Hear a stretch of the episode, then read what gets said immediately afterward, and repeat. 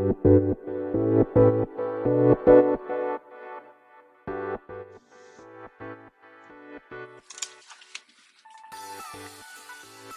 い、始まりました。本を読んでは、独り言ラジオ。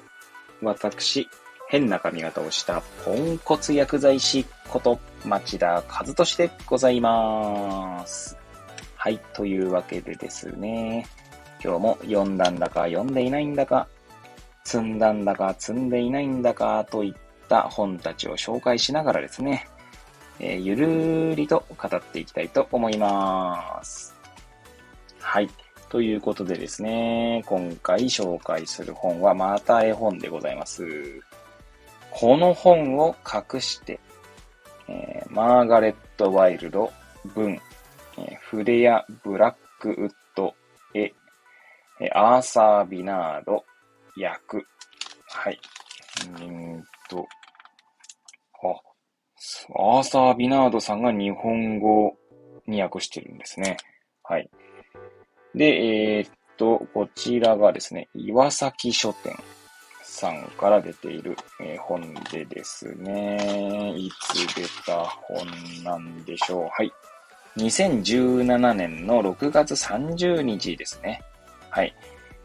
に、えー、第1釣り発行となっております。はい。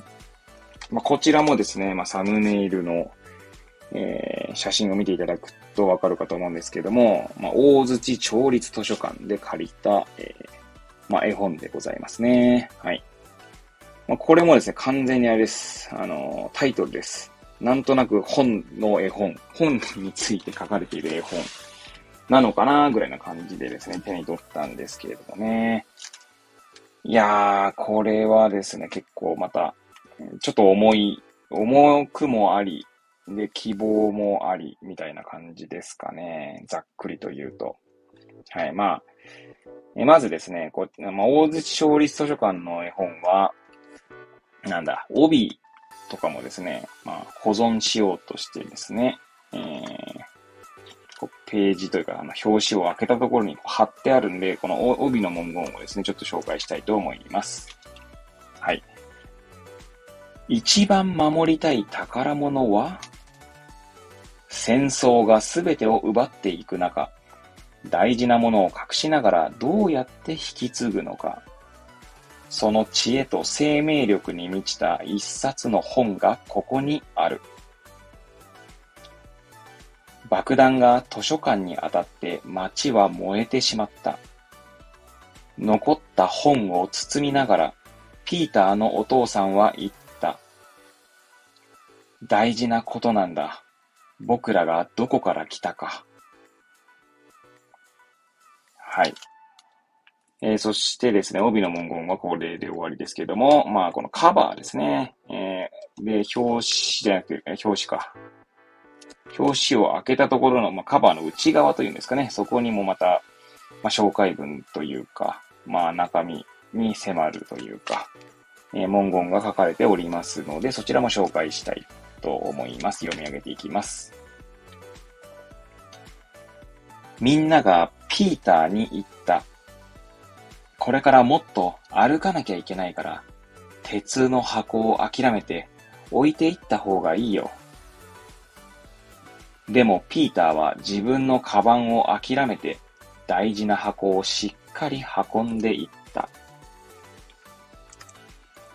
はい。ということでですね、まあ、これ、なんですけど、まあ、も、うんと、帯の文言ですね、まあ、にも書いてありましたけども、戦争の中でですね、まあ、本をめぐる、こう、本をめぐるというか、一冊の本に、まあ、ちゃ、こう、注目しながらというか、フォーカスが、を当てながら、えー、語られていく、まあ、物語ですね。まあ、一応最後はですね、あの、なんだろう、まあ、ハッピーエンドと言うんでしょうかね。はい。で、まあ、その帯の文言にもありましたけど、まあ、戦争の中ですね、爆弾が図書館に当たってしまって、まあ、っちは燃えてしまい、えー、その図書館の方もですね、えー、みんなコッパみじんになったと。で、でもですね、そのピーターのお父さんは、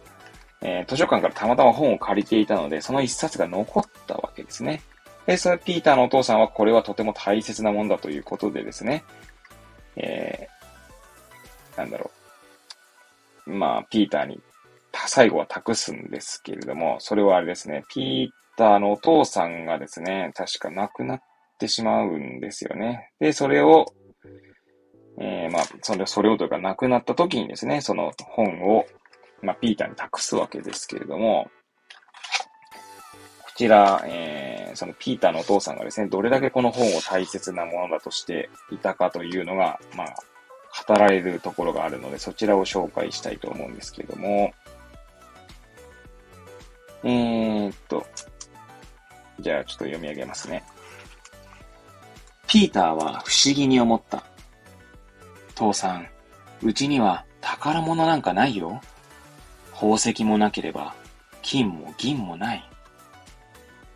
ところが、お父さんは赤い本を厚手の布に包みながらピーターに言った。僕らにつながる昔の人たちの話がここに書いてある。おばあさんのおばあさんのこと、おじいさんのおじいさんの前のことまでわかるんだ。僕らがどこから来たか、それは金や銀よりもちろん、宝石よりも大事だ。はい。というですね、ページがあるんですけれども、まあそんな、えー、大切にしていた本をですね、あの、ピーターのお父さんは抱えて、まあ街を出ていくんですね。まあピーターのお父さんとピーターだけじゃなくてですね、まあ街に住んでいた人たちみんな、まあ要は多分今でいう難民のような感じだと思うんですけれども、はい。で、まあ、なんだ、ずっと歩き続ける中ですね、ピーターのお父さんは命を落とすんですが、まあその赤い本ですね、赤い本じゃねえや、いいのか。そうですね、お父さんはこの図書館で借りていた赤い本をですね、鉄の箱に入れて持ち歩いているんですけど、まあそれを亡くなる時にピーターにまあ、託すと。そしてピーターはですね、途中でこう、途中の村でですね、うんと、木の根元にですね、その鉄の箱を埋めるんですね。そしてまあやがてですね、戦争が終わった後、まあピーターはですね、その鉄の箱のことを覚えていったので、まあ、それを掘り起こしに行くわけですね。はい。えー、っと、そのピ、大人になったピーターがですね、そして戦争が終わった後に、その、鉄の箱を埋めた村に、まあ、訪れるわけですね。で、その、確か、し、シナの木ですね。シナ、シナの木ですね。えー、まあ、を探し、まあ、そのシナの木の根元に埋めたんですけど、まあ、その平和になったその村ではですね、そのシナの木にブランコをくべてですね、まあ、女の子が、まあ、ブラ、あの、遊んでいたわけですね。で、えー、まあ、そこでピーターがですね、まあ、そ、うんと、その女の子に話しかけてみたわけです。そこからちょっと読み上げたいと思いますね。ピーターは女の子に話しかけてみた。ここに宝物が埋まっているはずだよ。女の子は、本当？金とか銀とか宝石出てくるかしら？と言いながら掘り起こすのを手伝ってくれた。出てきたのは鉄の箱。ピーターが蓋を開けると女の子は、なんだ、ただの本。と言った。そーっと本を開いて、ピーターはこう話した。僕らにつながる昔の人たちのことがここに書いてある。僕らがどこから来たか、それは金や銀よりも大事。というね、えー、ことが書かれていますけどもね。そしてまあそのピーターはですね、その本を何度も何度も読んで、そして自分の生まれた町ですね、に持ってったわけですね。そ、そこはですね、えー、っと、もう戦争が終わって、また、まあ、復興していってですね。で、もともと爆弾が当たって燃えてしまった図書館の場所にですね、また同じ場所に今新しい図書館が建っていて、でそこにですね、その大事な本をですね、図書館に持って行って係の人に話して、また寄贈したわけ、寄贈というか、まあ、えー、そうですね、あの、置いてもらったわけですね。最後ですね、最後だけの、最後だけつか、最後をまた紹介していきたいと思いますけど、はい。うん、まあ、いつかな、ここ、ここから、ここから読みますかね。はい。ピーターは一番大事な本を図書館へ持って行って係の人に話した。図書館にあればきっと誰かが見つけて読むだろう。何度も読むだろう。はい。と、えー、それでこの絵本はですね、まあ終わるんですけれども、いやーなんかこれ読んだ時にですね、まあ最初に思い出したのは、まあ、ボイシーでですね、えっ、ー、と、ニュースコネクトという番組があって、私、まあ、毎日聞いているんですけど、日曜日はですね、あの、野村隆文さんという、えクロニクルという、まあ、音声メディアを、に携わるというか、関わる仕事、あの、会社ですね。の、まあ、その、クロニクルの、まあ、代表取締役の方と、あと、塩野誠さんというですね、えー、方、塩野誠さんの肩書きをちゃんと説明できないんですけども、はい、まあ、すごい方です。はい。えー、その二人でですね、まあ、ニュース小話というコーナーがあるんですけどね、その一週間にニュースコネクトで取り上げられたニュースを振り返りながら、まあ、お二人で対、えー、対談するというか雑談するみたいな話というか、まあ、そんな小話なんですけど、まあ、そこでその塩野誠さんがですね、まあ、今起きているそのウクライナ戦争の話ですね、えー、まあ、ウクライナのことを語っていたんですね。で、あの、そういった文化財がですね、確か爆弾で攻撃されているという話が書かれ、あの、えー、そのことについて語っていて、まあ、なんてこう、まあ、まあ、むごいことをするんだの、ということを語っていたと記憶していますね。で、私はですね、ちょっとそこ、あの、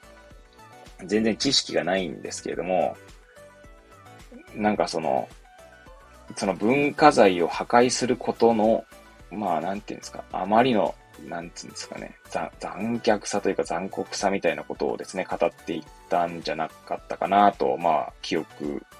しているんですけれども、まあ、この絵本もまさにそのことだよなと、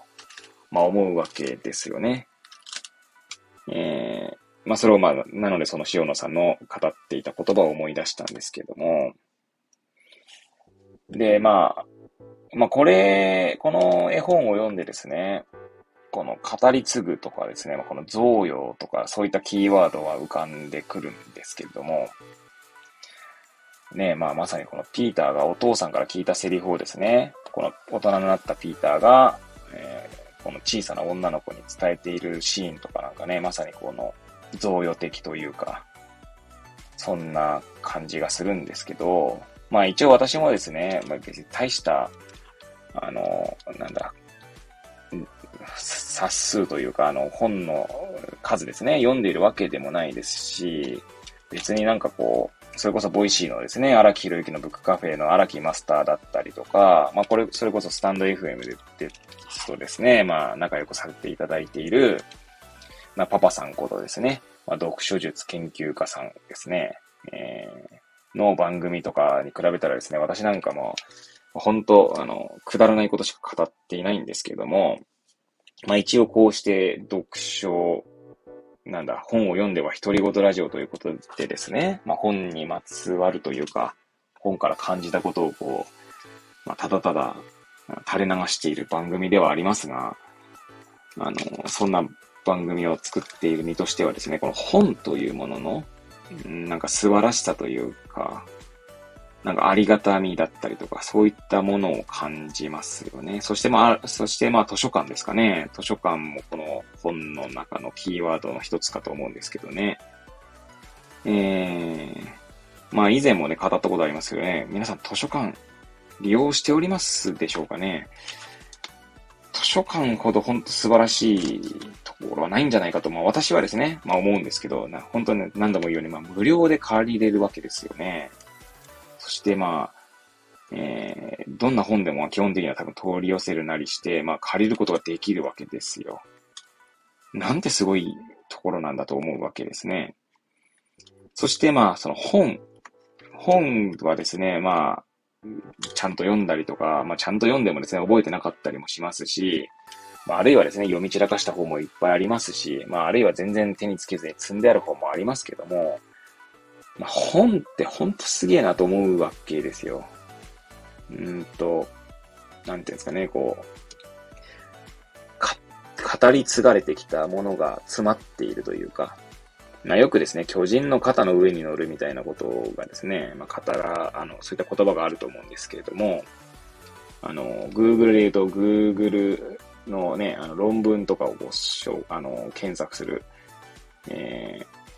まあ、サイトがあるんですけれどもね、そこにもね、巨人の肩の上に立つっていう、えー、文言が書かれていたと記憶しております。はい。で、本によってですね、あの、なんていうんだ、記憶というものがですね、こう、本という形でこう、記録ですね、記憶が記録としてこう、まあ、も、ものとして形作られ、形として留めておけるようになったっていうものがありますよね。まあ今ですね、まあその、えー、出版業界の話、まあ私もき、あの、出版業界に携わっているわけじゃないので、関わっているわけじゃないので、まあ聞いている話で言えばですね、まあ出版業界はかなりこう、まあ、苦しい状況が続いていると。まあウェブメディアとかにですね、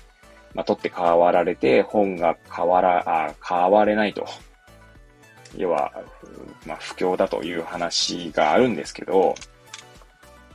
やっぱり、まあ、この手に取れる形としてですね、あの、本というものがあるということの、がですね、どれだけ素晴らしいことかと思ったりもするわけですよね。まあ、あの、ね、スマホやら、あの、パソコンやらやらでですね、また、ラが、ラ行がうまく言えないというこの私の特性が出てますけど、まあ、やらでですね、